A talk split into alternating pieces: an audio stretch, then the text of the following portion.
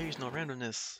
I'm your host, Eric Scott, and join me, as always, my fellow co host, somebody who makes it a habit to stay away from dangerous radiation, Jason Johnson. So, uh, to be honest, I'm, I'm not actually feeling that well. Uh, hopefully, I can make it to the episode, but I did have to get up and shut that door earlier, and it's just getting to me. So, You're a little clammy, your, your hair is starting to fall out. yeah, I hope not. It's one of my few features I have left. Tonight, we'll be continuing our rewatch of Farscape, and we'll be reviewing and discussing Season 3, Episode 15, Infinite Possibilities, Part 2, Icarus Abides. And then after that, we will cover the rest of Secret Invasion Season 1, and probably the last and only season with Episodes 5 and 6. But more on that as we get there. Yep. Stay tuned. And as always, our public service announcement if you like what we do, please give us a like or a review wherever you listen to this fine podcast at. Or better yet, help spread the word and let people know about us so that they will join us as well. We would appreciate it as always. Yeah. Shout out to the five people who are listening, but, you know, spread the word. Yeah, make it 10. Let's go. Let's double our double the audience. Aim high. yeah. All right. So, the second part of the two-part epic Farscape season 3, episode 15, Infinite Possibilities, part 2, Icarus Abides. And since it's part 2, we pick up right where part 1 left off, oddly enough, where Aeryn is still pointing the gun to Scorpius John's head. He manages to knock it away and get to his feet, but she pulls out her own pulse pistol and holds him at bay for a little while as he taunts her in an attempt to get her to shoot him. Now, that finally does work, and just as she's pulling the trigger, Jack pushes her aside, saying that the clone is dying and it wants her to shoot so that Crichton dies too. Scorpius John tells Aeryn to be more decisive next time and shoot quicker. And then the clone, quote unquote, dies, and Crichton is back. The real Crichton. Uh, well, or I guess in this case, this real Crichton, not the other real Crichton that's on Moya, but you know, anyway, more on that here in a minute. And he and Aeryn hug. Oh. Then we cut over back to Talyn, uh, where Crais is telling Stark that something is wrong and they should check the docking bay controls and airlocks.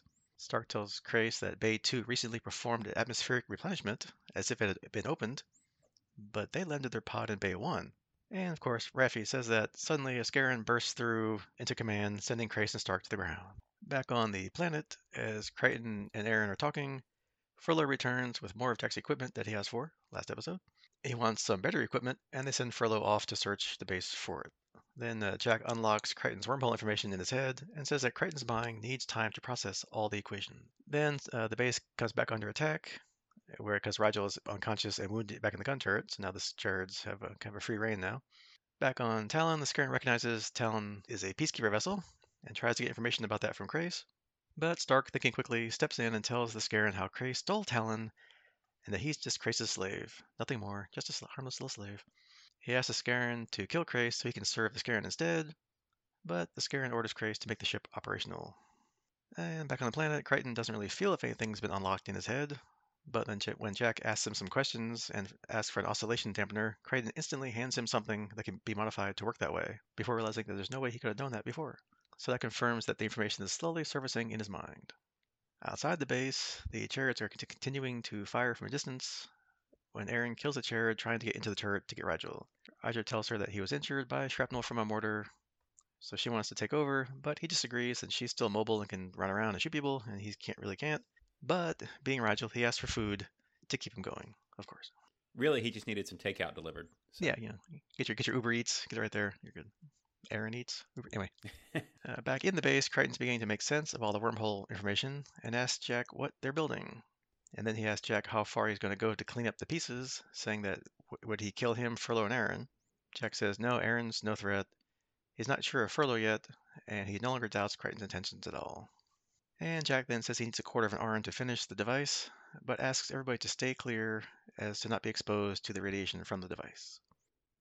Hmm. Hmm, shadowing of future events.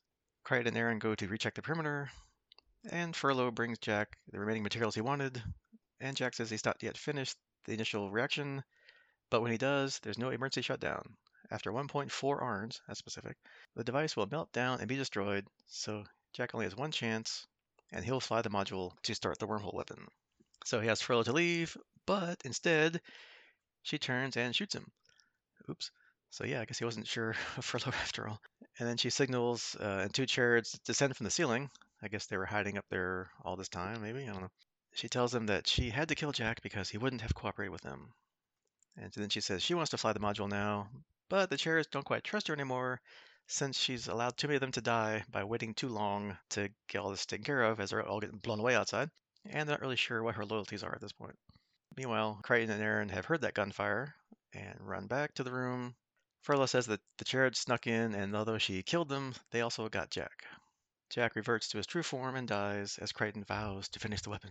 And unbeknownst to anybody else, uh, they just send Furlow off to check on the, her booby traps, thinking that she's no threat whatsoever.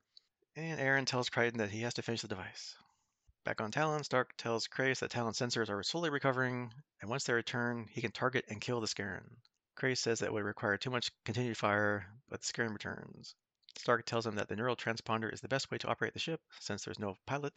Crais tells Stark to get Talyn to prepare two transponders, one for him and one for the Scarran. Aeryn goes back to Crichton, who is remembering the final pieces of the wormhole information, and he says that he finally knows what this weapon will do, and it could actually destroy a whole planet, not just the Scarran Dreadnought. But I guess a good news, if that's any good news, is it will self-destruct after one use. Then Furlow returns, and Aeryn goes to seal a hole that Furlow found. Uh huh. Wink, wink. That she says might be how the Charrids got in before. Back on Talyn, the Scarran tells Stark that he wants the transponder soon. And meanwhile, Furlow asks Crichton who else has the device that he's building, and when he says nobody, she remarks how valuable it could be. Uh-huh. Crichton says that the Scarrans have their data, so they must be destroyed, and asks her to clear a launch path for the shuttle. Aeryn goes back outside and joins Rygel and is wondering why the Charrids haven't squeezed them into a crossfire yet, since they outnumber them. And meanwhile, back in the landing bay, Crichton finds Furlow trying to drive away with the device, and she gets him at gunpoint to drop his weapon, destroys his goggles, and says that she will go meet the Dreadnought. Curse your sudden but inevitable betrayal. exactly. So she opens the door, revealing a flare which almost blinds Crichton because her goggles were destroyed, and she drives away. Outside, Rygel and Aeryn see Furlow's escape, and Crichton running to a stranded vehicle. Aeryn puts two and two together, uh, runs out and joins Crichton, and they follow Furlow. And on the way, Aeryn asks Crichton if she can use if he can use his new knowledge to return to Earth. When he says yes, she says that when they have finally finished their business here, they will go to Earth together. And uh, as they're tooling about the desert there, they're also tailed by some Charrids. So Aeryn jumps out the vehicle, dropping a mine behind her to take out the Charrid and then of course doesn't kill the driver, so the, she kills the driver when he gets out and goes for his gun. Meanwhile, Crichton's continuing the chase, managing to turn over Furlow's vehicle. They kind of stand off with their guns drawn at each other, and Furlow says that she won't leave without a weapon. Then a flare hits, and Furlow takes down Crichton, who's still blinded because he has no goggles. Back on Talyn, the Scarran wants that transponder, transponder now, so Crais gets Talyn to stick the Hand of Friendship, remember that, into the back of his head to hold him as Talyn fires from two sides simultaneously until the Scarran finally dies. But Stark does save Crais from being caught in the crossfire because Talyn's just shooting everybody he can just get his hands on.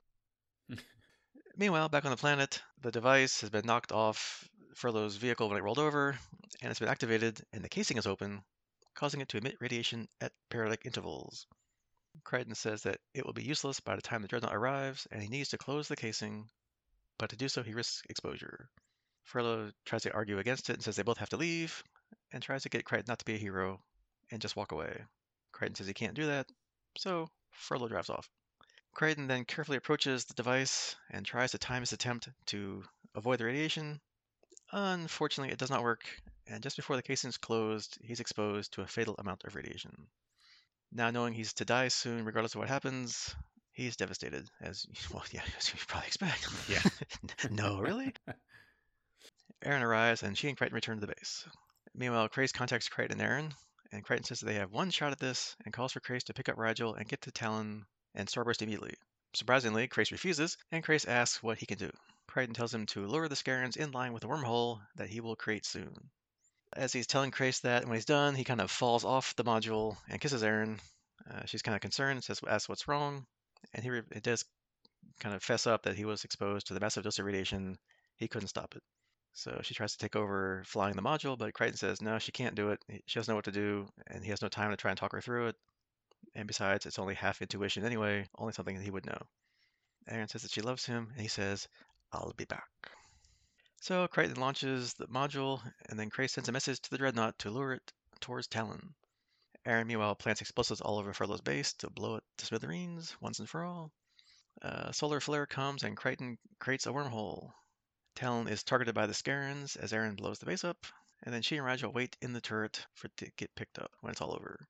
On the module, Crichton starts the, his displacement engine, and Crais sends the Scarrans a message of surrender and gets Talyn to draw them in. As everybody watches, Crichton completes linking the wormhole with the star. The wormhole fills up with the star's energy and shoots it towards the dreadnought, completely destroying it. Boom. Boom. Big boom. Crais and Stark are left shocked at witnessing the sheer power of a wormhole weapon. Aeryn calls out for Crichton, and to her relief, he's still there. He was not destroyed. He said that he told her he would come back. Back on Talyn, Crichton is in the final stages of radiation poisoning and is lying in bed near death. Crais enters the room and says that Talyn's radiation treatment should, but Crichton cuts him off and says that he knows nothing else can be done.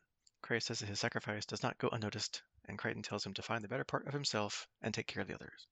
Crais says his goodbyes and leaves. Crichton turns to Rygel and says that he cannot have his stuff. After they both laugh, Rygel says it'll be hard not to think of him, with Crichton adding that he will miss Rygel. When Rygel leaves, Crichton convulses and Stark goes to him and soothes him with his energy. As Stark removes his hand, Crichton pulls it back onto his forehead, and Stark leaves. Alone with Aeryn, Aeryn tells Crichton that she's angry, but they had good times. Crichton says that he wouldn't change it for the world and says that she made him a better person. She says that she loves him so much, and he does too. She would have gone to Earth, and he says that he is sorry that she never got to meet his real dad, and he never got to meet hers either. He says that he is sorry about a lot of things, but she says that he doesn't want him to go that way. He says that now Scorpius is gone, he's at peace, and he doesn't hurt anymore. He tells her that he did some good things and is proud of his life when he's with her. She kisses him, and then he tells her not to worry, he's never felt better, and then passes away. Aeryn, filled with emotion, gets under the covers and snuggles up next to him. The end. Alright, some trivia about this second parter. Uh, the race between the Doom Buggies was originally scripted as a battle between starfighters, but before that was filmed, they decided that more action should take place on the planet. Claudia Black expressed relief that Ben Browder had experienced driving rally cars, apparently, as she was standing on the Doom Buggy while it was being driven close to 100 kilometers per hour, or like 60 miles an hour for you two countries that still use the Imperial system. Good. I was confused there for a minute. Lani Tupu injured his hand while playing Crais as, as blind, but continued until the scene was over before having it treated. Ian Watson, the director, describes the five seconds where Aeryn realizes Crichton has died as the finest thing he's worked on in the show's first three seasons. The part of the episode where John tells Rygel he can't have his stuff is a reference all the way back to Premiere, the first episode of Farscape, and every other time that someone's left or passed away that Rygel's tried to steal their stuff. Or ate lunch for too long. Right. And this episode breaks the pattern established so far during most of the season of alternating between the two crews. All right, so the exciting conclusion of our two-parter. What do you think, Jason? Yeah, so we continue the excellent streak of a multi-part episodes with this one. Uh, I really enjoyed the storyline as a whole. Uh, this kind of makes up for some of my confusion from the last one. I felt I was a lot more lost during the first half, but the second half just kind of was a, a great straight flow. I did have a few nitpicks, which we'll probably get to as I we walk through some of the more details. But overall, this was like a really fun uh, storyline and episode. It sad at the end, but you know, uh, enjoyable. I thought. Yeah, I mean, like like the first episode, it was pretty much action packed from start to finish. You know, then you have your pauses between little set pieces to like kind of regroup and move the plot along, and then back to more action. so yeah, overall, it was pretty good, as you'll hear as we talk about it.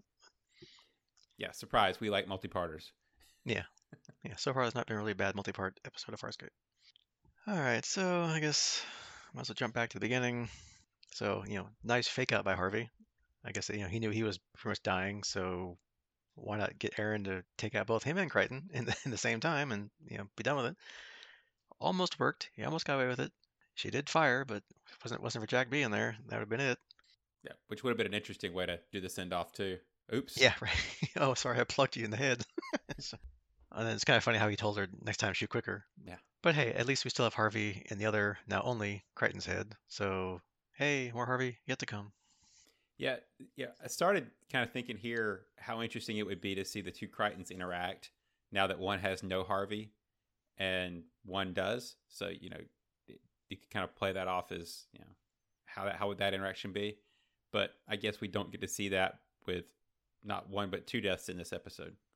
Yeah, yeah. alas, poor Harvey. But yeah, I Uh, Oh, and, three and, and, and, and Crichton, yeah, yeah, because we we whacked Jack too, so know. Yeah, there were three actors. And uh, I think last time I said there's like nice nice foreshadowing with on Talon where they said something was wrong with the docking controls or docking bay or whatever. Um, no, there's nothing wrong at all. Just a visitor, harmless harmless visitor, nothing to see here. Oops. Yeah, I, I totally forgot about that. So that was kind of funny when it. Like, oh, that's what that was. Yeah, because you kind of thought like you know, oh maybe there's something if he's damaged or their systems are wrong. I'm like, well, no, probably something. You know, you're gonna have a friend here in a minute. He was really blind. Yeah. And I guess since that subplot was kind of not critical to the episode, let's just kind of I guess blow through that and get to the tragic bits here later. So I think Stark, you know, got a little more to do than normal. Uh, you know, he got to play play act like he's still a slave and you know, un- unthreatening and just a harmless. You know, don't bother me. Don't don't. You know, I'm just here. Don't you know? I'll I'll do anything you want. And the Scarran bought it. And I guess probably since he thought Crais was the peacekeeper, which I guess he was ex-peacekeeper, so close enough. You know, thought that he was more of the threat.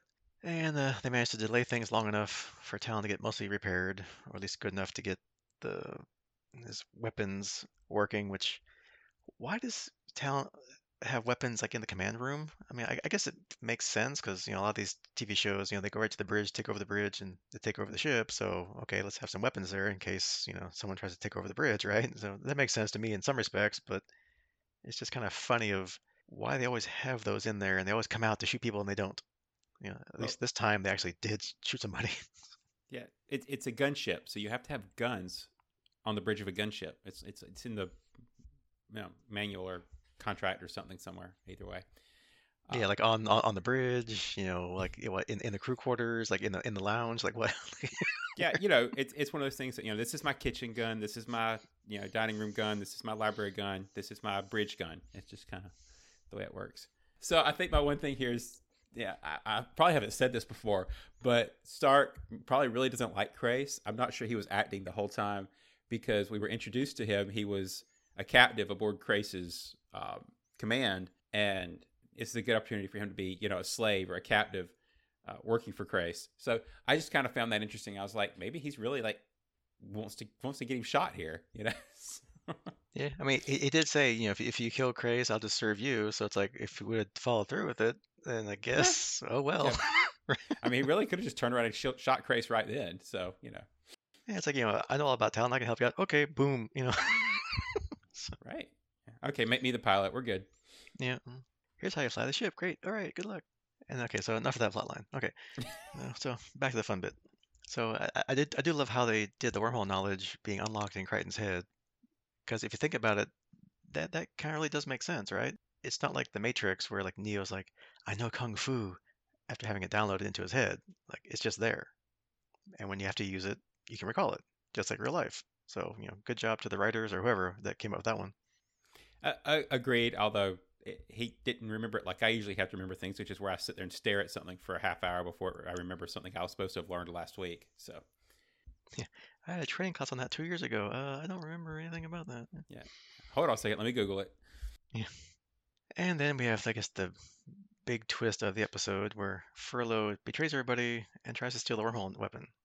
Although I guess that's kind of what her been her whole deal last episode too, trying to get it, her and Crichton to go off together with knowledge.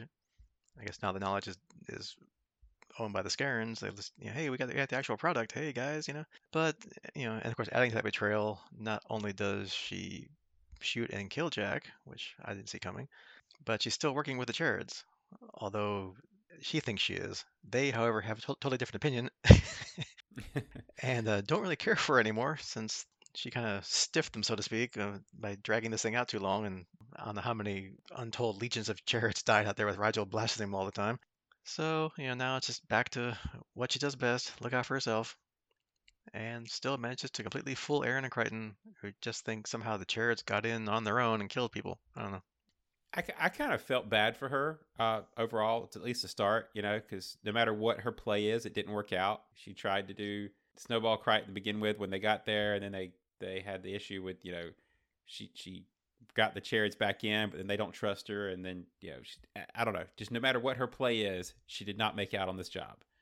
But she shot Jack, and so, you know, after that, not so much, because that was one of my favorite characters on this show. So Yeah, so you know she's still alive, and she probably escaped. So yeah, if, if there's a, a part three, you know, or you know the you know a third episode with Furlow, it's probably not gonna go so well for her next time.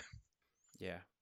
As a side note, we need another Jack impersonating alien because I like having that guy on the show. So Yeah, so I guess we'll see how powerful they are or aren't if he shows back up again. I don't know. We'll see.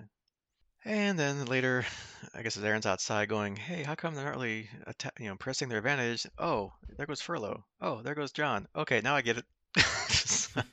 and uh, I guess the, the the Charrids outside didn't get the memo from the ones inside about not trusting Furlow anymore because they tried to help her escape, which of course led to some nice buggy chase scenes and battle scenes, which I guess must have been fun to shoot. Apparently, real fun for Ben because who knew he had rally car experience? I didn't know that which again, nice to see the actors getting to use their non-acting talents, like we saw two episodes ago with Tammy and Gigi, you know, doing their gymnastics and fire twirling. That you know, who knew, right? yeah, I I bet it was a lot more fun filming experience than green screening it.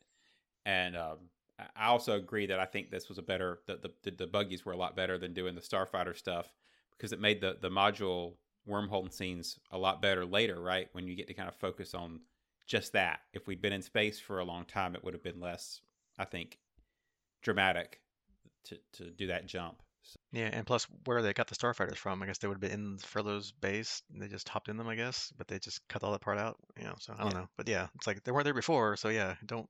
That would have been weird if they tossed that in there. yeah, that was her third betrayal because originally they were like had no way to escape, right, from the uh, mm-hmm. dreadnought, and then uh, nope, never mind. We actually got some some starfighters sitting around here somewhere, so yeah, we could have left. Yeah, Yeah, like we said, Furlow bails. So, you know, once the device gets active and it's open, well, you know, the clock's ticking now. So that's it. She realizes, you know, there's no profit that she can make from this. So she splits. Although she just tries to warn Crichton, don't be the hero and, and let's go. But of course, you know, Crichton is the hero. So he has to stay. And unfortunately, as we learn, he had really bad timing and got the fatal dose of radiation because I guess he mistimed the pulses there or it just changed, whatever. And then obviously you can't really hide that from Aeryn too long since he knows she wants to pilot the ship and she won't be able to. So that's a nice scene in the launch bay between them and trying to, you know, don't go, I have to go, you know, I can do it. No, you can't do it. You know, we'll come back. Okay, I'll come back. Yeah, which seemed a lot a little dramatic for the fact that he did come back, but I get that. It does lead us to my nitpick for the episode, though, which was I wish that radiation scene had had a little bit more to it or been explained a little bit better because for such a pivotal moment, I, I thought it was a little unclear what was happening. You know, on, on that he was getting dosed with radiation. It might have just been me, but that was when I was like, oh, that was what's supposed to have happened there. After they kind of explained it later, I was a little little off on that one. Yeah, it's kind of like more like I guess he had to get it from his face. Like, you know, there was the flash. He's like, he's kind of like, I guess the look on his face, like, oh, darn. Yeah, I, I, I think it was more that I'd forgotten the the throwaway bit about the radiation earlier, and so I, it didn't sink into me. I was like, I knew something had happened, but it didn't sink into me later that oh no, that's like fatal radiation level. Like that was the moment he knew he was dead, right? Yeah, because I guess he knows what it can do, right? So he would know that it's fatal versus, oh, it's got like a little dose or something. Because you know, now he has Yeah. the, the knowledge now. So, Now my hair is gonna fall out, but I'll be okay. Nope, not quite. So. Yeah. and then after hinting at it for at least this season, maybe some of last season, we finally get to see what a wormhole weapon can actually do, or at least one case of it. I don't know if there's different uses of a of a weapon, a wormhole weapon. This one, at least, apparently siphons off part of the nearby star's plasma and throws it wherever you want. In this case, the Scarran Dreadnought. Although he did say it, could- destroy a whole planet, and yeah, I guess if you peel off part of a star, yeah, you can pretty much wipe out planets and whatever. So, yeah, all the more reason to stop stop Scorpius from finishing his research, which I'm sure will come up in future episodes. It definitely added some direness to the warning about the wormhole tech, right? Because you know, as we said, yeah, everybody kind of was like in shock and awe of just exactly what that could do. So, like you said, you definitely don't want Scorpius to have that capability. So, or do we? Depending on how bad the Scarrans are, I don't know. Yeah, I mean, their ships are what, like you know, what five or ten times bigger than a, a uh, peacekeeper command carrier or something like that. They said. So, yeah, yeah. I mean, I guess you want the big guns, right? So, hmm. and that's about the biggest one we've seen in this universe. Yeah. So, Because yeah, I was thinking maybe they would be like like the wormhole itself would be the weapon. Not, I mean, I guess it was because it, it shot the star at them, but I mean, it was more like it, like you you open a wormhole like next to the ship or under a ship, and would like draw them into it, and of course because they don't have the shielding, they would you know liquefy and die, right? That's what I thought it would be. So this is much more cooler, I guess, than, Yeah, than, my, than my opinion. So. or, or you know, just the fact that you can jump and surprise, and you can't keep you know you can't see anybody coming because they can just jump in behind you and drop bombs and jump out. You know, I mean, wormholes have a lot of tactical, but this is like no, we can actually like make it shoot suns at you. Mm, Yeah. And looks much cooler on special effects. true. And then finally at the end, we get all our all our touchy feels in a lot of uh, touching vignettes with each of the characters between Crichton and everybody left on Talyn. I, I guess Crichton and Crais kind of have seemed to, I guess, bury the hatchet, so to speak, and to kind of forgive each other. I guess we'll see if Crais really does find the better part of himself. Uh, although I guess that's kind of a motivator. You know, your arch nemesis gives his life for all of you guys. It's kind of a time to self-reflect and maybe realize you've been in a real a-hole and change your ways. We'll see. Yeah, we get the running joke that uh, you know Crichton tells Rygel he can't have his stuff, which, as we said before, every time you look sideways, Rygel's stealing people's stuff. Although technically now it's the other John stuff. So That's true. Yeah, true. So it's not really his to take. It's you know, first John's got first dibs. Whatever. And uh, the Stark thing. I mean, I got the one part where he's like he's he's healing or he's he's soothing Crichton. You know. Um, but I guess then he, I guess he's that was like his way of saying you know thank you or whatever, and then he, you know he left. Okay.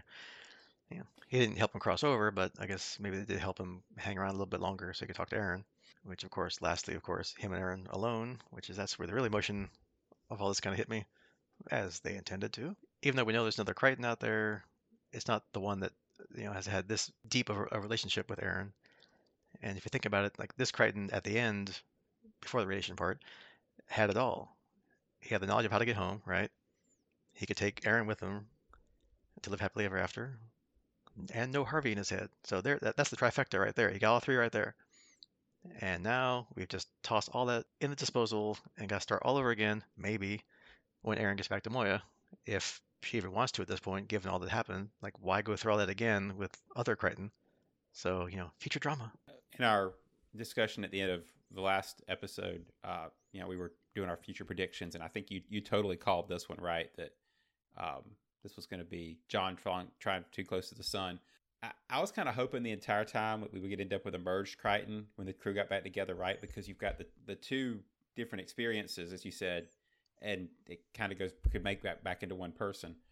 But once the knowledge was unlocked, you know, I, I, I kind of just saw the clock ticking because you can't have knowledge of the way to get home.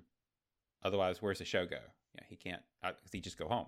So that that definitely put a ticking clock on that character, and that we couldn't get that merged Crichton, uh, which is kind of sad because you know this was my preferred Crichton across the board. I kind of feel like the other one's kind of a jerk. so um, probably just the way they interact and the, the storylines, but I've not been happy with as happy with that crew and the way Crichton acts as I have with this one.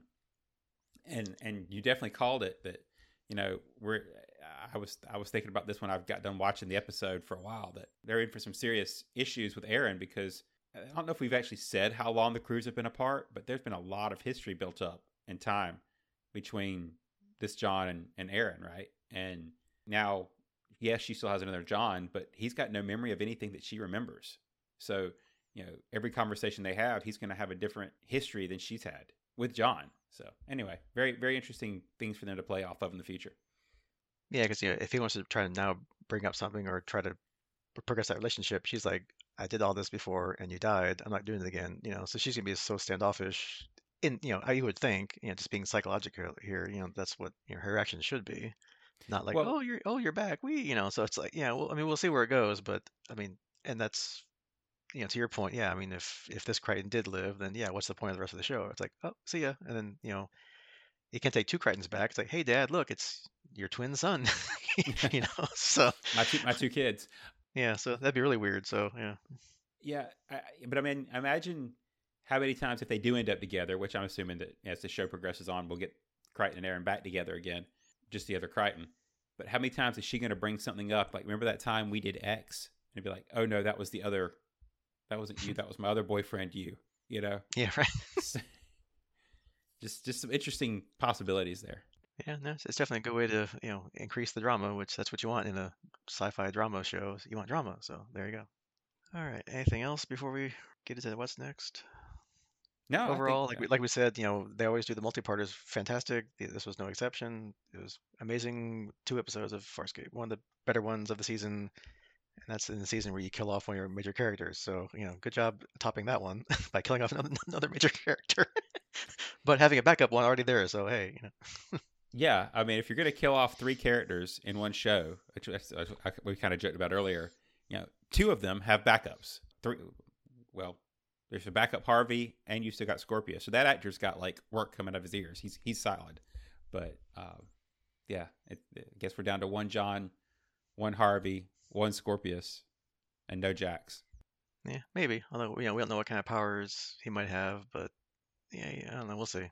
I mean, I guess his his job's been done. He, he's not going to show up again and be like, "Hey, Crichton, here's some knowledge again." So, so it's like, wait, didn't I already give you knowledge before? Wait, who are you? Yeah, so yeah, Well, te- technically, the other one has the knowledge; it's just locked. yeah. I mean, it, it'll come out on its own naturally, as opposed to him forcing it because he had to. So, right. and then the show's over because he go home. So, you know, like we said before. so. All right. So, before we jump into Secret Invasion, uh, we're going to tell you what we're going to do next for Farscape. So, if you don't want to listen to the Secret Invasion part after this, you can stop here after we tell you what's up next. Which is, oddly enough, after episode 15, it'll be episode 16 of season 3, Revenging Angel. And uh, our usual guessing game of what does that mean? I got no clue, uh, other than Furlow's at the top of Aeryn's hit list. Um, However, we just had two episodes with this crew, so we have to get back to the Moya crew. We're not gonna have three episodes of the Talyn crew in a row. That'd be silly. Unless they want to go back to the same even odd schedule, in which case it wouldn't be. Yeah. Although from you know, because that's what you want. You know, you want people to, to be like, "Oh my God, John's dead. What's going to happen?" And then they cut to the other crew where they don't know anything is going on. So to get people even more upset that you know, and more keep pe- pe- people like watching to see what's going to happen when they finally do get back together. So it's got to be something with Moya's crew, and we got at least one more episode to wait before we get back to Aeryn. Although if they want to be funny about it, they could give the Moya crew two episodes, like they gave, like they gave the Talyn crew, and really string things out and make people mad. But we'll see. But probably not. Probably go back to alternating. I mean, at some point now they have to get back together. I mean, the reason to be separate's done. The two Crichtons is over. But next time will be, Moya, and probably the one after that will be Talyn rejoining everybody and the fallout from that. I would think. Yeah, because obviously you don't want to go too long with no Crichton on the second wing. So, yeah, uh, uh, the funny part about this is after a two-parter, I don't remember where we left the other crew anyway. Uh, Pleasure Planet? I, I, am I missing an episode? I can't remember. So, uh, I guess I'll we'll get back into the swing of things next next episode. So, uh, I got nothing either. Yeah, I think that's where they were with the Crichton story that Pilot wasn't buying. Yeah. But we'll find out. All right, so that is your homework for the Farscape part next time. And stay tuned after the musical theme interlude for our recap of the last two episodes of Secret Invasion.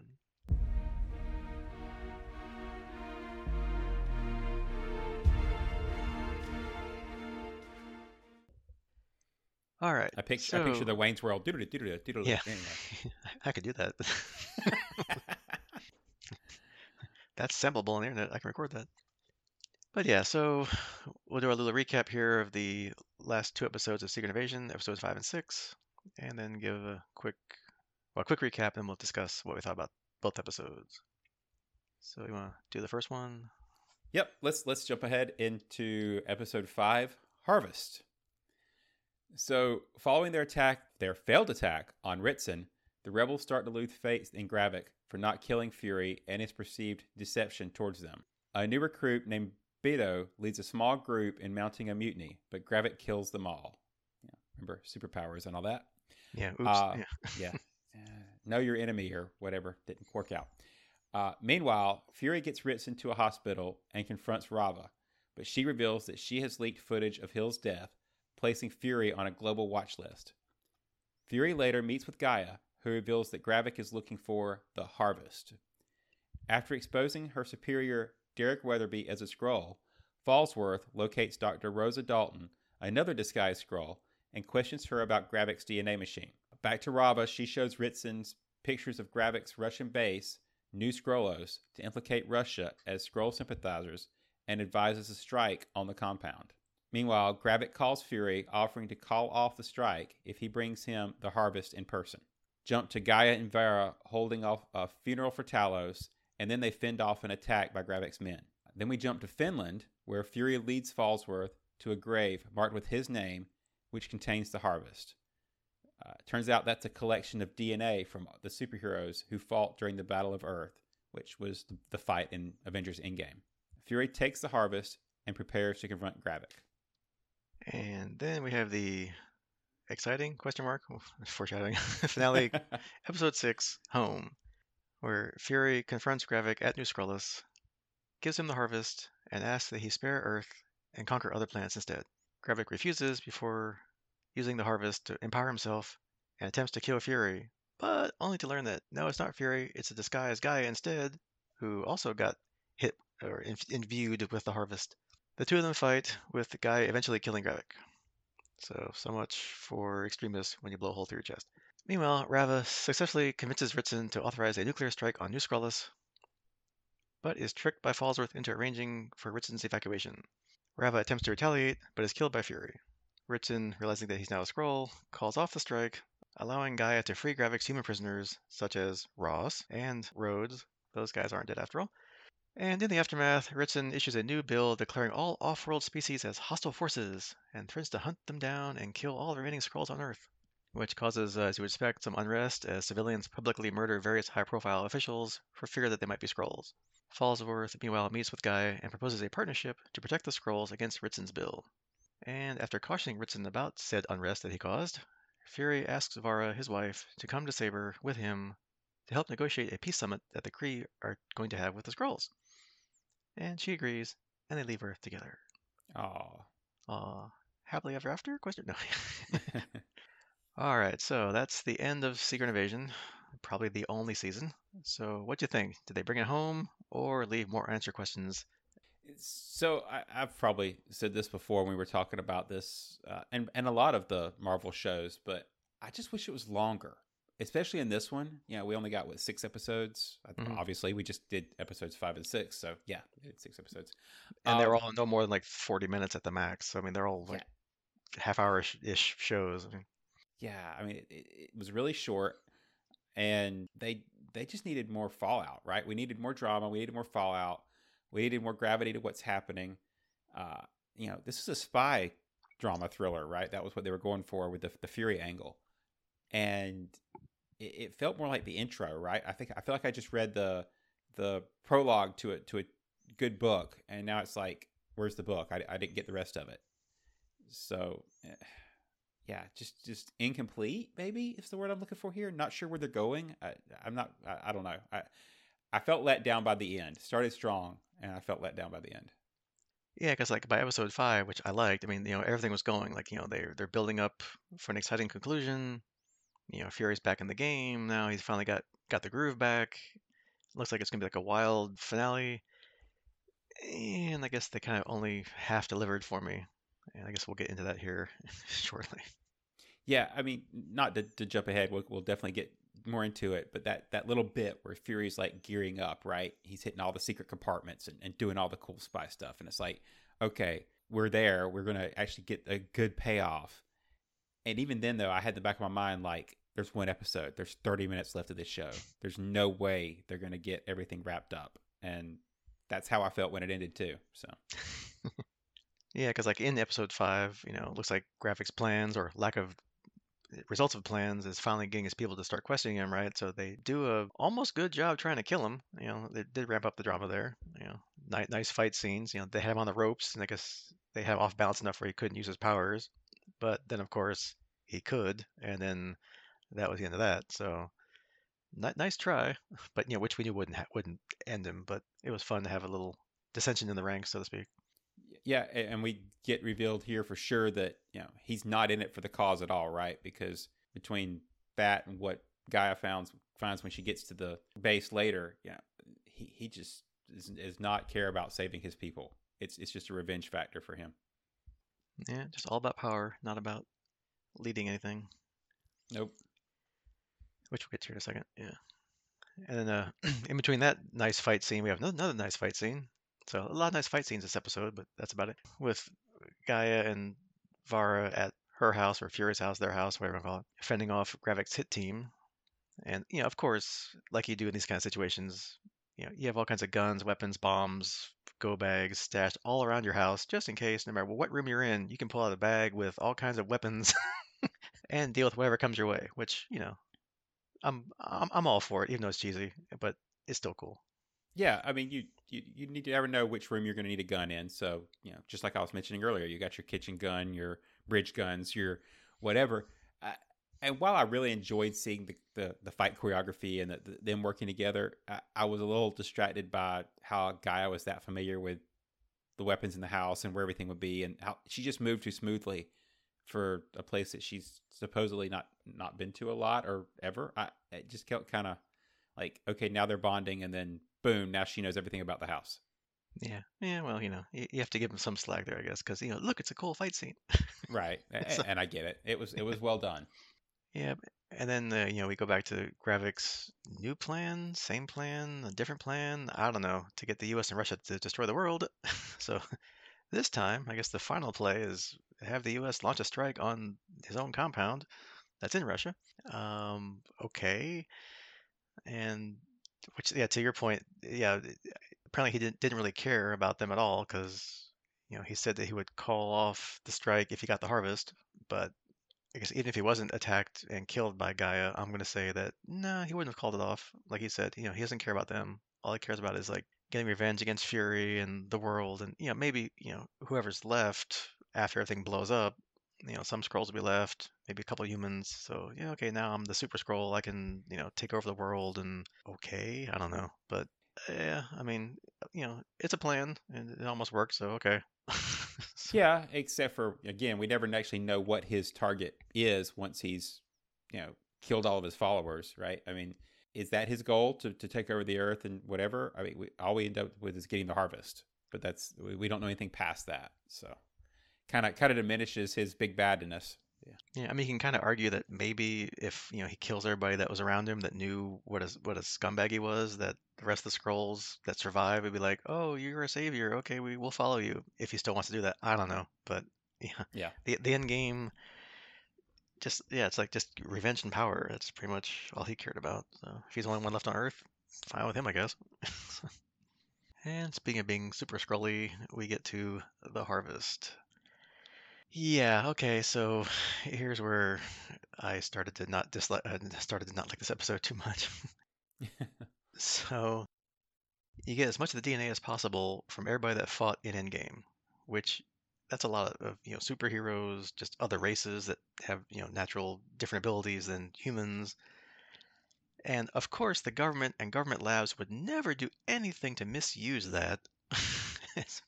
which is not a knock on real life here in the last couple of years, but yeah, it's like, come on, messing around with viruses and DNA, it's never a good thing, people. Haven't we learned anything? But, you know, that's how, you know, these agencies think in these kind of shows. You know, you have to have something on hand just in case one of your superpowered employees or a new race pops up and it goes rogue or something, so you can try to maybe whip up something that might deal with them. So, okay, fine. Government being government, I get it. Yep, that that always works out well. I, I, I do have one, you know, we'll see a, a, thread here of me hoping that some threads of this come back later in other places because I really want to see some outcomes that matter off of this. And I'm hoping that one of the things that we get from the harvest is, assuming there's more of it left, uh, we'll get to that next episode here in a second. But is this how we get the Red Hulk? You know, when they do Thunderbolts, maybe is maybe some pieces of the harvest, the, the Hulk strands or something like that. Because I think that'd be a cool way to to make it make this kind of affect other Marvel properties, right? Yeah, if you start kind of using it to make your own super soldiers, so to speak, to deal with the other super soldiers that maybe aren't your friends anymore. I don't know. Yeah, we'll see. I mean, they left enough wide open here that I mean anything's possible if they want to go with it. True. And like like you said, like end of episode five, you know, Fury's puts on the eye patch, his overcoat, you know, he gets his old favorite guns, like he's ready. He's he's now looks like you know old badass Nick Fury. So we're ready to go for an exciting ending. Uh, okay. yeah, that this is definitely setting us up for some epic Fury stuff in episode six, right? It's all going to be, you know, Nick the Nick Fury show. Yeah, and then we have episode six, which was an episode of Secret Invasion. Yeah. so, all right, so that's all the time we have yeah. for today. No. yeah. Although I, I will give him props though that they did fake me out in the, if, with the beginning because I thought it was Fury going to hand over the harvest like he, wanted, and I thought that he would have some Fury way of getting out of it and not really have radiation poisoning. But no, it was Gaia posing as Fury, which I guess was a good thing because I guess if the DNA machine would have turned on, it probably would have killed Fury, right? So okay, fine. Now you got two super powerful people, and then the rest of the episode just kind of disappointed me after that point. Yeah, I, A- I after, after the first 10 minutes, then that was it. yeah, I think I think as you said, that's that's like the peak, right? We hit that, we get some cool the, the cool like, oh, that we didn't see that one coming, and then the rest of it's like paint by numbers. You you could you could see everything else that was going to happen. Yeah, because you know we have the, now that Gaia and Gravik have the same power set. Of course, now you know game on. You know, you know, you killed my father. Prepare to die. You know, So- and you know that's Reference it- it- acknowledged. yeah, and that was a good fight scene. It was fun to try to watch them how to figure out how to use their powers, which kind of mostly was just what color and size could their arms turn into. But anyway, you know, it was fun to see like you know Gaia using Mantis's powers to put Gravik to sleep. And I guess as we talked about before, I guess Extremis is only good until it can't regenerate you, like if you have a giant hole in your chest. So that kind of was kind of a quick ending to that. Although now we are left with somebody who's single-handedly more powerful than any individual we've ever seen in the MCU, outside maybe the Watcher, maybe Kang if we ever get him again. So I don't know if they thought that through all the way. I don't know if we're ever going to see Gaia again, or she's just going to kind of quietly go off into the sunset, never to be heard of and spoken of again. Yeah, eh, to, to echo a point, I think that's going to keep coming back in this conversation.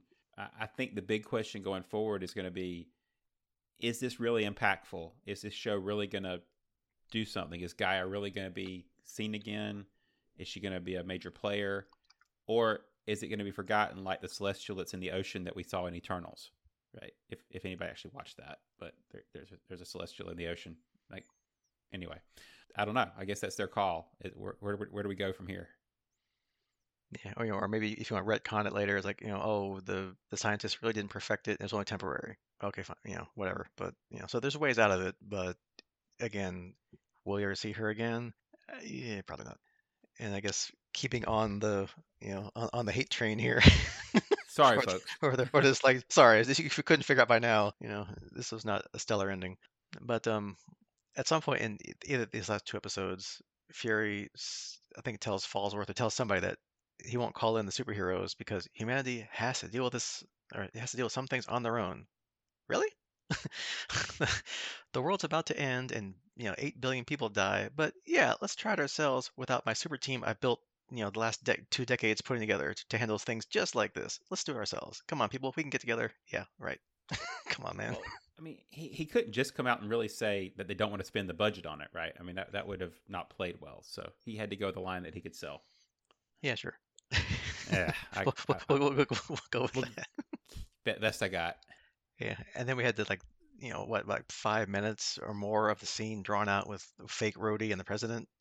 It's like, you know, do what Falsworth did. Shoot Rhodey from the start, and then, oh, he's a Skrull. Oh, okay, call the thing off. Then, okay, got it. Or, you know, shoot him in the arm, the leg, you know, cut him so that, okay, he bleeds green. He's not really Rhodey. Oh, okay, I got it. I'll call the strike off. No, let's drag this out for 10 minutes. I mean, it's like it kind of fell apart at the end. Like they, they, they had their big battle stuff and they had like their ending. They knew what they're going to do. And like, okay, let's fill in the next 15 minutes. Like, uh, Which, yeah, this was probably one of the more annoying ones to me because Falsworth, if if there was anything positive out of this whole series to me, it's the character of Falsworth, right? She, my favorite part of the show is is watching her interact and just the, the actress nailed it and I thought it was awesome. But matter of fact, I've, side note, I've I've seen some stuff that talks about maybe she'll be part of putting together the uh, British spy. I'm gonna slaughter it. I don't know if it's MI16, whatever it is in the Marvel universe, but their anti superhero group thing. That and, I think we I don't even know if I remembered this until just now, but you know she does recruit Gaia at the end, so maybe there's some potential for that to be something cool. But you know, she was such a cool epic part of the show, and to think that she wouldn't have just shot you know the Skrull posing as Rhodey right off the bat and solved that whole standoff just baffles me. yeah, I mean, like she's more Fury than Fury if you look at it that way. And, yeah, she's been on her game the whole time and is, you know, has like, you know, a couple steps ahead of people, you know. Yeah, I mean, except for maybe the owl eye thing, she's been Yeah. ahead of everything this whole show. And then you know they just have a a standoff in the hallway of a hospital that's mostly empty. Yeah, and if you know if they keep mining more characters into the MCU, then maybe being in, in Britain, they might bring in like Excalibur, which was uh, you know Captain Britain and his team. So they, they- maybe they can make them work for MI6, you know, with Gaia Yeah. or without Gaia, if she's still powered or not, or whatever. So I mean, there's you know future spin-offs they could do eventually if they want to keep going with new characters as they kind of run out of, or you know, don't keep recasting characters as they get older in real life versus the comic books that they never age in 50 years. But you know. Yeah, Excalibur was exactly what I was looking for there. Thank you. Hmm. But there were some good things in this episode. I mean, we talked about the first couple of scenes; they were good. But you know, at the end, you know, we do. It's not quite the ending I was hoping for, but you know, we do learn that the Kree and the Skrulls are going to a peace summit. So okay, you know, that's something nice. You know, Fury does invite his wife to go with him, and they can live happily ever after. You know, he, he likes her for who she really is, not just who she looks like. So okay, you know, he's making progress. You know, everybody's Fury's getting his sensitive side. He's in touch, touch with his feelings now. Okay, that's fine. We get that. That's fine. But then we're kind of left with a mess. The, the president now says that all aliens, like not just the Skrulls, but all aliens are a threat and they're coming for them. Um, really? So you're going to go also against the Asgardians living in Norway? I don't think the one of the ones on your premier superhero team would like that as much either. You know, so that's not a really good thing. We got vigilantes running around killing anybody they think might be a Skrull. You know, they got what I think at least one, the the news talky guy, and then I guess they did kill the British Prime Minister who was a Skrull, but then got released from being trapped in, underneath the thing and her, her brain sucked out, and then she comes back and then she gets killed. Oops, sorry. so you know, so we just kind of left the world in, in another mess. You know, like a whole worldwide mess. You know, we just how many years we got over trying to heal from the snap where half the world and the universe died. But yeah, let's just toss the world back in turmoil again. So, you know, not the ending I hoped for, but I mean, as you said before, like these TV shows aren't really resolving anything. They're just setting up future shows or future movies. And that's kind of what this seemed to do if they go forward with it somewhere. I'm not sure where, because it doesn't look, look like the Marvels is going to touch on this probably. So I don't know where they're going to, if they bring this back up again, where. But that's what they seem to be trying to do. Yeah, the, the only takeaway I can think from that is the as far as what's next is the uh, feeding into maybe the next Captain America movie with with Sam. It's not New World Order anymore, is it? They, they changed it- the name to Brave New World? Brave New World. I think. Yeah, this th- that's what I would call this th- this current status, right? Brave New World. That's that's that's what we. I- Or no, it is. New World. It is New World Order, isn't it? They they they renamed it. I can't remember which was which. Um, Okay. but it, I, I think that's like you said that's the actual overall problem with this show is you know where are they going i, I was kind of thinking about it and i think this would have been a great storyline maybe if this was the first thing that we had after Endgame, right so we come straight off of Endgame and this sets up you know an entire storyline around you know, the Skrull scare and you know you never know who's really a Skrull right you've got the the Rhodey thing right like we still don't know when he was taken. Was he taken after Civil War? Was he taken after Endgame? You know, what if what if Rhodey was a Skrull for like the last several movies? That that, really could, you know, dishevel things and and really move things around. But instead, they put all their focus on Kang, and so this feels like kind of a yeah, we're still in the middle of this big Kang storyline as the big bad of the Marvel universe. But here's a here's a one off toss away storyline, right? Just to kind of throw something off to the side. Look over here. It is Brave New World. I just looked it up. So, but yeah, I mean that makes sense of where they could put this because now you have the fallout. You have your new world of we hate the aliens and we want to kill all of them, and you know Captain America being Captain America is like, hey, everybody, we we're better than this. Let's go, you know. So, but then again, you only have a two-hour movie to do that. So I don't know. We'll we'll see. yeah, I mean, th- this could have been an entire phase, is I guess what I'm saying, as opposed to like the middle of another phase that's got a bigger bad, you know, a more multiverse bad. Yep. Coulda, woulda, shoulda. Hey, it's a Farscape Hmm. episode title. Anyway, yeah. But yeah, so I guess it's kind of up there with the Falcon and the Winter Soldier kind of show, whereas parts of it were good, parts of it were like, why? And I guess we'll see where they go next. So, yeah, I, I would say that a lot of this show's long term how I feel about it's going to determine what get, gets used. I think that's the problem. It, I don't feel like I have enough information to to rank it because if it's a one off and nothing happens, then eh. If it feeds into a whole big thing and it works, then cool. Yeah, because if they haven't shot or filmed or or finished writing the next Captain America movie, then maybe if this doesn't get all the attention they wanted, they'd be like, uh, no one cares about the storyline. Let's just uh, forget this ever happened. And so, Yeah. who knows? We shall see.